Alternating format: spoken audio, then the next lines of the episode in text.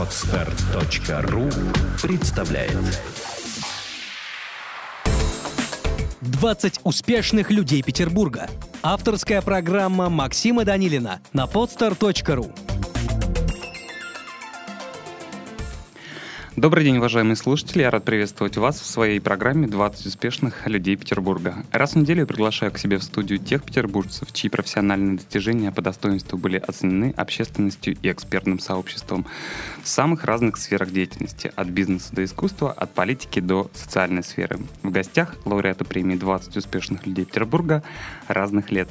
Максим Данилин, так зовут меня, я с радостью представляю вам сегодняшнего гостя. Гость у нас непростой, это председатель Совета директоров Ледового дворца, первый заместитель председателя юридического комитета в правительстве Санкт-Петербурга, а также лауреат премии «20 успешных людей Петербурга 2011» Сергей Владимирович Марка- Макаров. Сергей Владимирович, добрый день. Здравствуйте, Максим. Расскажите, пожалуйста, какие обстоятельства вас вообще привели на работу в Ледовый дворец? Ну, все в жизни чаще всего случайно а, происходит. Вообще у нас по, по иерархии нашей внутренней а, председатель совета а, Ледового дворца это вообще вице-губернаторская должность. Ее Мгм. когда-то занимал Сергей Борисович Тарасов, трагически погибший при теракте при подрыве а, Невского экспресса. Уникальный был человек, и действительно при нем совет директоров Ледова. А я объясню для тех, кто не знает. Мгм. Ледово это, это, это государственная организация, он полностью принадлежит городу и управляется акционерным обществом, тоже принадлежащим городу. А при Тарасове совет директоров там вышел на, на совершенно новую, новый уровень, и очень жалко было, конечно, что Сергей Борисович нас покинул. А, И как-то вот, когда стали выбирать нового председателя, честно говоря, для меня это было большой неожиданностью. Члены совета предложили меня как, ну, а, как видно, как одного из активных участников а, процесса. Мгм. Чаще всего эти советы это совершенно номинальные такие структуры, которые Ну да. практически ничем не занимаются. Ну, там ПСД и ПСД, председательство директоров. По сути, если, если делом заниматься, то, видишь, многого а, можно добиться. И члены совета предложили выбрать меня. Мгм. Я даже поначалу отказывался, но потом уговорили. Деваться было некуда. Ну, в общем, да. А они все проголосовали единогласно, деваться-то некуда было. Ну да. Ну а как вы себя вообще чувствуете в роли человека, причастного к самым ярким э, мероприятиям, проходящим у нас в городе? Ну, Честно говоря, даже не задумываюсь об этом, потому что основной этой оперативной деятельностью во дворце занимается а, замечательный генеральный директор Мгм. Изотов Сергей Михайлович, на котором, собственно, весь дворец и держится. А, Человек, который стоял у истоков его создания, он, он, по сути, его придумал и, и строил его, и вот с тех пор и управляет а, очень эффективно. Конечно, очень, очень престижно. Там, очень- я очень горжусь тем, что я председатель советов а, во дворце, который является одной из визитных карточек города. Это лучшая концертная площадка в городе, которая вообще не пустует, проходит фантастическое количество мероприятий. Если, Мгм. если Ледовый сравнить там, с нашими конкурентами, такими как а, юбилейный СКК или а, БКЗ Октябрьский, то, Мгм. конечно, Ледовый по уровню проведения мероприятий, по количеству мероприятий, которые происходят а, в год, ну, на голову выше наших конкурентов, не в обиду им будет сказано, а, в том числе и благодаря грамотному менеджменту.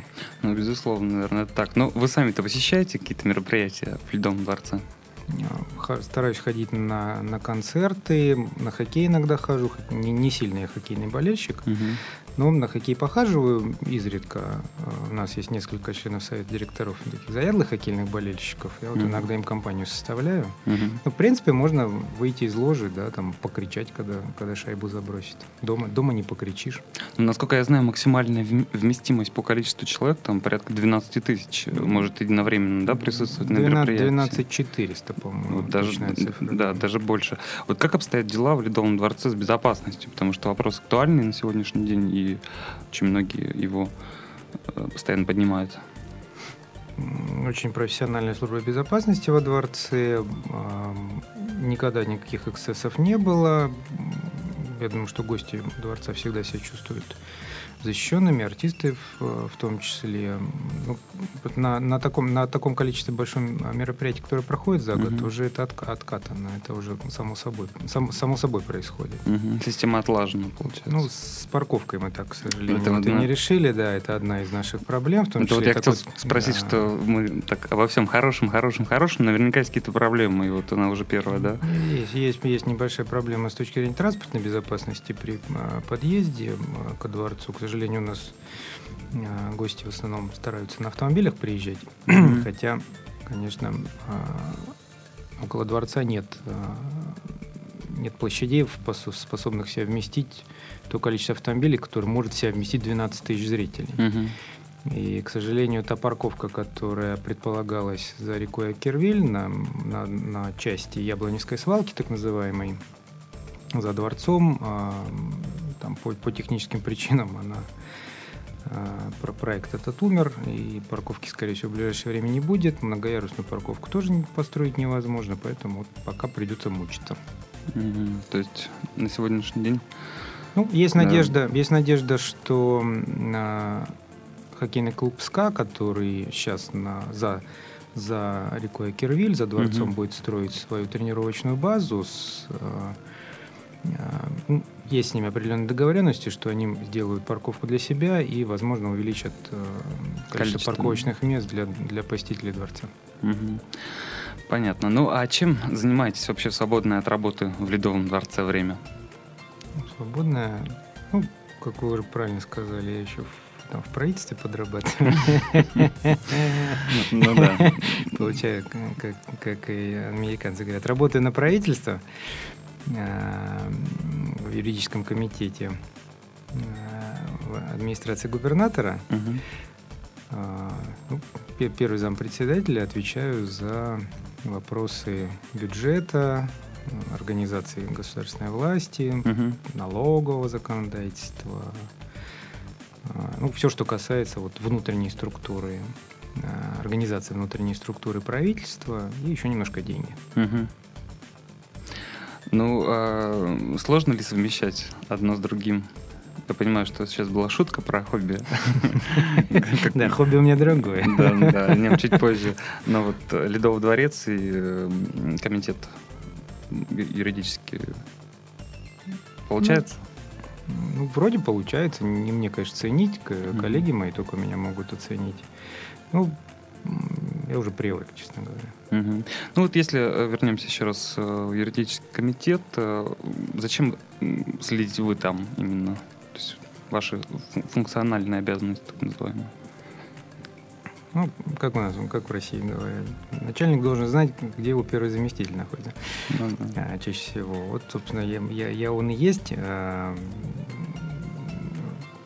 работаю в Смольном уже довольно давно. 14 год пошел. Угу. Действительно такой же срок. Я стараюсь место работы часто не менять.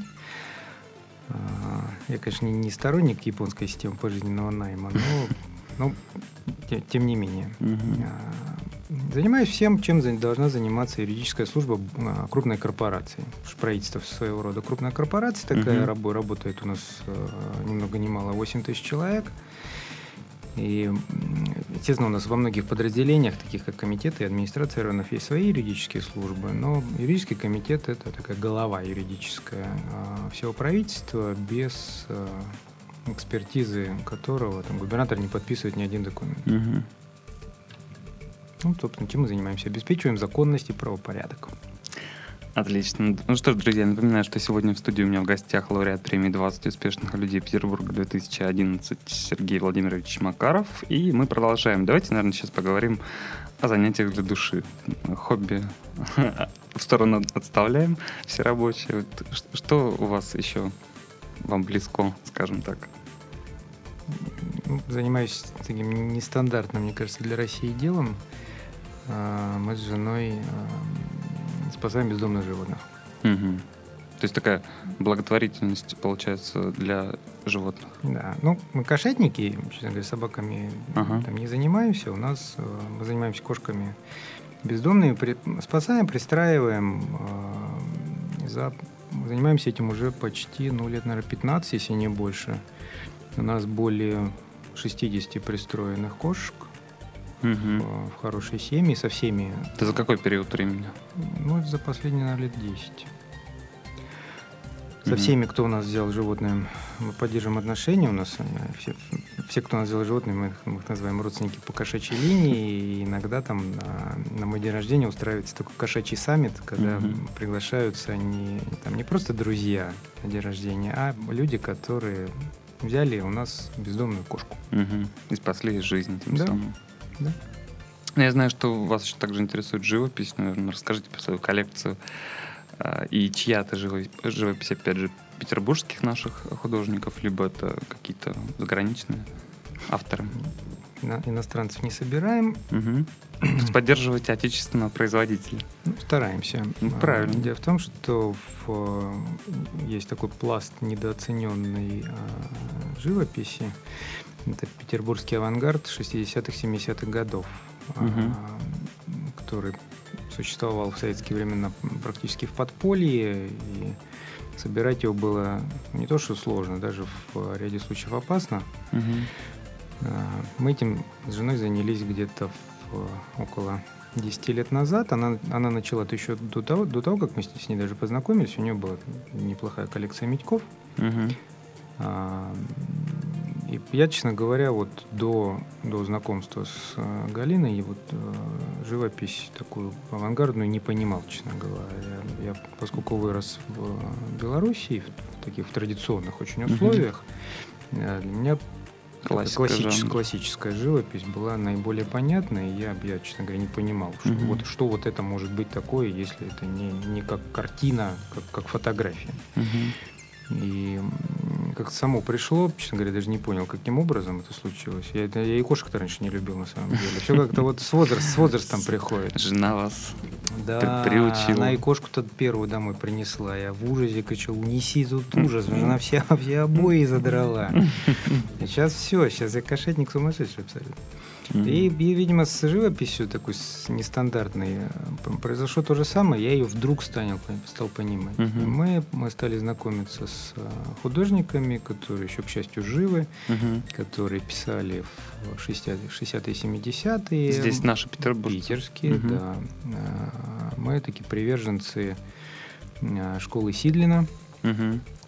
А, Был такой очень интересный человек, Осип, Осип Абрамович Сидлин, который с 36 по 72 год руководил а, из-за студии в ДК Капранова. А, Поскольку работу он найти больше нигде не мог, он мог только вроде в одном из домов культуры учить детишек рисунку. И учились у него совершенно не, не, не детишки, учились у него в основном взрослые люди. Родилась школа Сидлина. Мгм. Совершенно уникальная питерская школа. А, Я вот даже, честно говоря, не, не воспроизведу, не смогу назвать, кто, кто бы вот ра- был им равен по самой художественной методике, Мгм. по работе с материалом, по подходу к плоскости, по цветовой гамме. Ну, это надо, конечно, видеть. Си- Сидлинцы это, это вещь. Мгм. Понятно. Э, Ну, что-то мы так все как-то минуя работу, больше о хобби. На самом деле это и здорово, что у нас такой эфир получается. Вот э, в чем вы видите свою цель номер один на сегодняшний день? В какой части? Ну, как профессионал. Какое все? Ну, юристу всегда есть куда расти. Более у нас жизнь такая в стране очень интересная, и законодательство меняется просто с фантастической скоростью. Мгм. Ни в одной стране мира, я думаю, так не, не менялось законодательство за такой короткий промежуток времени, как, как в России. А, Цель, как у ю- у любого юриста, обеспечить в своей деятельности. Это громко, конечно, очень звучит, э, торж- торжество закона. Но, Мгм. видимо, я, я- еще из тех людей, которые сделаны в прошлую эпоху. Надо быть профессионалом в своей деятельности. Мгм. В первую очередь. Если будешь, будешь профессионалом, будет у тебя все хорошо. Ну, здорово. И последний, наверное, вопрос. Такой у нас коротенький эфир получается. А я его задаю каждому своему гостю. Что для вас успех? Как правило, самый сложный вопрос. Могу сказать из собственной практики, и когда мы записываем видео, э, репортажи делаем, э, опять же, заканчиваем этим вопросом здесь, в студии, когда задаю вопрос, и все так немножко в ступор. Да, слушайте, на этот вопрос очень сложно ответить как-то у Саши Соколова было, что такое счастье. Это когда несчастье. А несчастье что такое? Это когда счастья нет. Да, да, да. А, видимо, это успех, успех когда, когда нет неуспеха. А, на самом деле это, это, это очень личное внутреннее ощущение некой гармонии с собой.